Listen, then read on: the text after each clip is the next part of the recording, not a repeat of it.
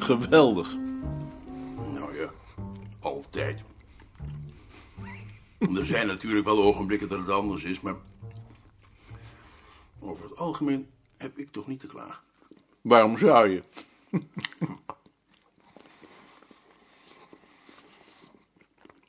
je bent weer met je colleges begonnen? Ja. En in wie ik werkelijk bijzonder veel plezier heb, dat is Sien. Een bijzonder aardig meisje is dat. Belangstellend, ijverig, behulpzaam. Daar zul je nog veel plezier van hebben. Nou, ijverig is ze zeker, ja. Oh, Ik heb over het algemeen trouwens niet te klagen over mijn student. Alleen Eppo. Dat is eigenaardig, maar die had na tien minuten al door dat hij mij niet moest. Hm, Zulke mensen heb je ook. Hoe gaat het met je boek over de Wajangpoppen? Daar moet ik volgende week een lezing over houden. Maar? In het Instituut voor de Tropen. Ik zal zeggen dat ze een uitnodiging sturen. Besteed je dan ook aandacht aan de muziek? Aan die gamelan muziek? Nee zeg, ik kijk wel uit. Ik heb er zo wel mijn handen vol aan. Gek eigenlijk dat er in jouw familie zoveel en in jou zo weinig muziek zit. Behalve dat dat een bijzonder onaardige opmerking is, is ze ook onjuist. Je broer was toch hoogleraar in de muzikologie? Maar dat betekent nog niet dat hij wat van muziek afwist. Er zit helemaal geen muziek in mijn familie. Ja, Of heel weinig. Als er iets is wat we allemaal gemeen hebben, dan is dat de liefde voor de natuur. Dat pleit voor je. In mij zit trouwens ook geen muziek. Ik zal niet zo ver gaan te zeggen dat dat voor je pleit, maar het doet me wel genoegen.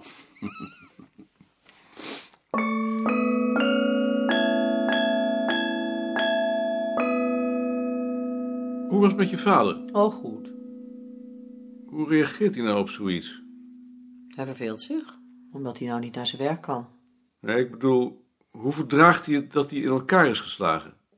Hij zal die man zeker een proces aandoen, dat is echt iets voor mijn vader. Dat begrijp ik, maar ik, ehm, ik bedoel eigenlijk of hij niet razend is om de vernedering.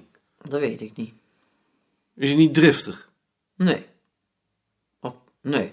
Ik heb hem geloof ik één keer driftig gezien. Toen kon ik een eh, hele dag niet meer zitten, maar ik had het er ook wel naar gemaakt. Dat ik razend zou zijn.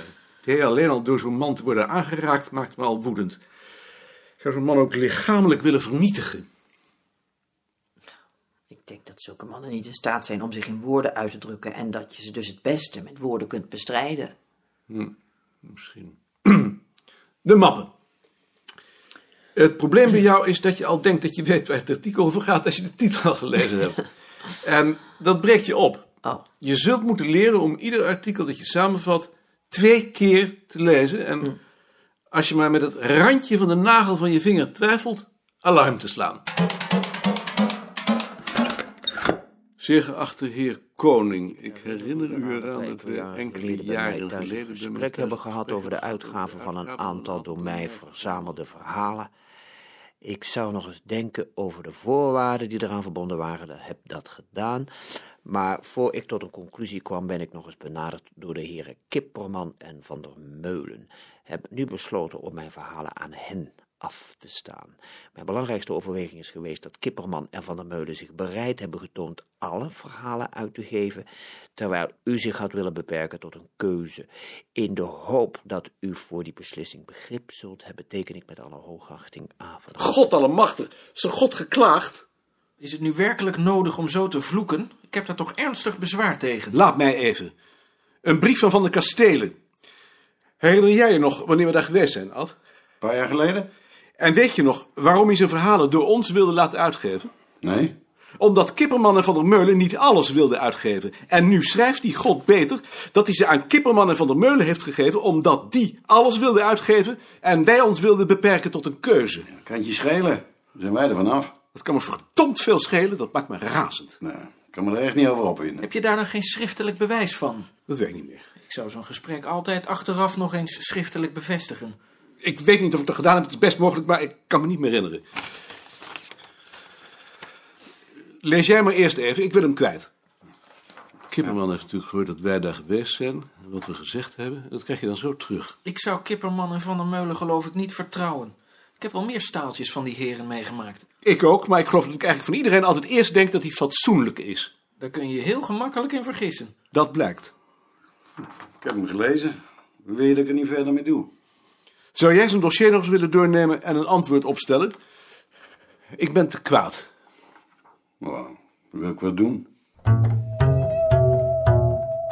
Aan het eind van de middag op weg naar huis herinnerde hij zich die brief opnieuw. En hij was meteen zo kwaad dat hij bijna ontplofte. U schrijft dat u een letterlijk afschrift wilt. Een inleiding over de gemeenschap waarin de vertellers woonden en een aantal geschreven portretten. Ja, dat is veel werk. Niet omdat van de kastelen liever met kippenmannen van de Meulen in zee ging, dat zou mijn zorg zijn, maar omdat hij zijn woorden zo verdraaid had dat ze niet meer te herkennen waren.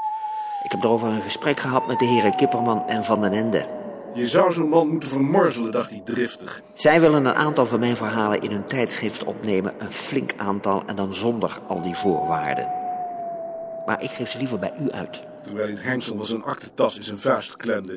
En hij stak blindelings op de hoek van de Voorburgwal dwars door het aanstormende verkeerde Raadhuisstraat over. Een uitgave van het bureau heeft nou eenmaal meer standing. Niet bereid om zich door wie dan ook opzij te laten drukken.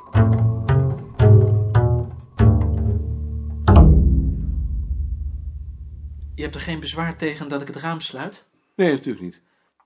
Ik heb dat bezoek inderdaad schriftelijk bevestigd en het is zoals ik het me herinnerde. Dan zou ik hem dat maar schrijven. Ik wacht nog even op Ad. Maarten. Je bent nog niet aan die brief aan Van de Kastelen begonnen? Eh, Ik wilde dat nu gaan doen. Ik zal het wel doen. Ja, zoals je wilt. Gisteren kon ik dat niet omdat ik razend was. Dat zal dan wel gekwetste ijdelheid zijn geweest. Nee, het kan me niet schelen dat hij de voorkeur geeft aan Kipperman, maar dat hij mijn woorden verdraait. Oh, is dat het? Heb je de brief nog? Geachte heer van de Kastelen. Het besluit van de heren Kipperman en van der Meulen om de door u verzamelde verhalen integraal uit te geven, moet u veel genoegen hebben gedaan. Het zou u nog meer voldoening hebben geschonken als u zich herinnerd had dat zij het waren die zich lange tijd slechts tot een keuze wilden beperken. Dat uw herinnering u op dit punt in de steek heeft gelaten is wel begrijpelijk. Uit onze correspondentie blijkt dat het u meer dan 16 jaar gekost heeft om het zover te krijgen en op onze leeftijd willen de zaken dan wel eens door elkaar gaan lopen. Niettemin verheug ik mij met u over dit resultaat. Ik ben van meet af aan overtuigd geweest van de kwaliteit van uw verzameling. En ik twijfel er dan ook niet aan of u zult er veel eer mee inleggen. Ik gun u die van harte. Met vriendelijke groeten, mede namens de heer Muller, M. Koning. Zo is wel goed, lijkt me. Scherp genoeg? Ik vind van wel. Je moet me niet kwalijk nemen, maar ik vind hem akelig. Akelig? Als ik bedenk hoe je er gisteren over praatte, dan vind ik hem veel te genereus. Dat moet later allemaal weer afgereageerd worden in je memoires. Doe het dan liever meteen. Op een dag werd ik benaderd door de heer Van de K uit D, of nee, door de heer Binnenvet uit de provincie. De heer Binnenvet schreef mij. Hey, eh, je weet dat je daarvan toonkanker krijgt, hè? Waarvan? Van dichtlikken van enveloppen. Van wie heb je dat? Van Mia. Heel vervelend, maar je doet er niets aan. Met je vinger. En dan hoor je over een paar jaar dat je vingerkanker krijgt. Dat heb ik dan nog maar liever. Dan heb ik nog iets. Manda trekt vandaag in bij haar vriend. Ik stel voor om een bos bloemen op haar bureau te zetten als ze terugkomt. Daar wist ik niets van. Ben ik de enige die dat weet? Ze heeft het mij ook verteld. Ik wist het ook. Haar vriend is priester. Ze wordt zijn huishoudster. Als ze jou dat in vertrouwen verteld heeft, dan had je ons dat beter niet kunnen vertellen. Ik had niet de indruk dat ze mij dat in vertrouwen vertelde. Ik had het toch liever van haarzelf gehoord. Goed, maar ik heb het dan nu verteld. Ik vind het geen schande en ik stel voor om een bos bloemen op haar bureau te zetten. Ik voel daar eigenlijk niets voor. Waarom niet? Omdat dat haar privéomstandigheden betreft. En ik vind dat wij daar niets mee te maken hebben. Maar toen jij trouwde, hebben we er toch ook aandacht aan besteed? Dat was dan ook officieel. Marion en ik hebben toen kaarten rondgestuurd en de huwelijksvoltrekking geschiedde in het openbaar. Maar dit gebeurt heimelijk. Ik vind dat akelig. Ik wil daar geen oordeel over uitspreken, maar ik wil er dan ook niets mee te maken hebben. Dat begrijp ik niet. Ik begrijp dat wel. Ik vind ook dat we ons niet met iemands privéleven mogen bemoeien. Dank je, Sien. Ik ben dat helemaal met je eens. Is iedereen het daarmee eens? Nee, ik niet. Ik ook niet.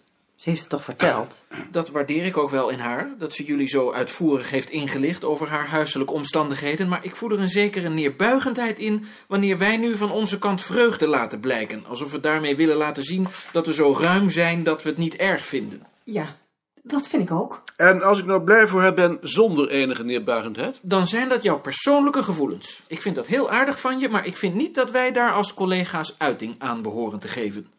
Ik begrijp heel goed wat Bart bedoelt. Officieel is het voor ons alleen een verhuizing. En daar hebben we ons aan te houden. Volkomen juist, Sien. Dat ben ik helemaal met je eens. Als het voor haar een verhuizing zou zijn, dan zou ik wel bereid zijn om daarover na te denken. Al zie ik dan ook wel weer bezwaren. Ja, want Tjitske heeft geen bloemen gehad toen ze verhuisde. Ik ook niet. Het kan me niet schelen hoor.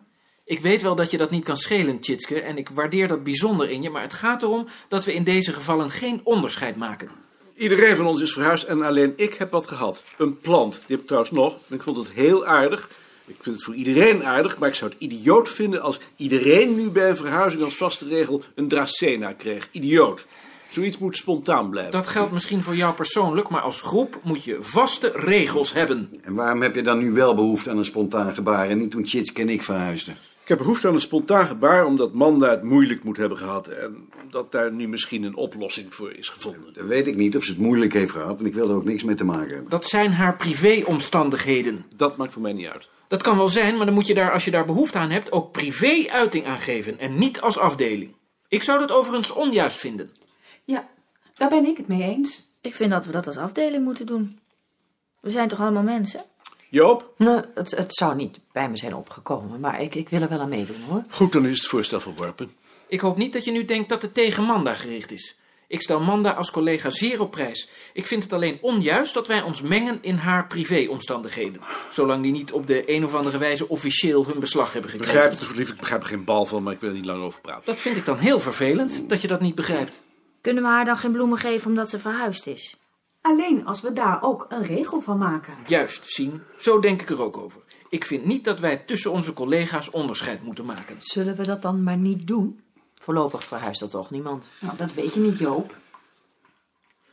We kunnen natuurlijk ook iedereen die verhuisd is alsnog bloemen geven. Ik neem aan dat dat een grapje is. Is iemand daar tegen? Om iedereen bloemen te geven? Nee, om Manda bloemen te geven voor haar verhuizing. Nee, daar ben ik niet tegen. Wil jij er dan voor zorgen, Joop? Dat wil ik wel doen. Hoeveel mag ik besteden? 15 gulden? Ik vind 10 gulden voor een verhuizing eigenlijk wel voldoende.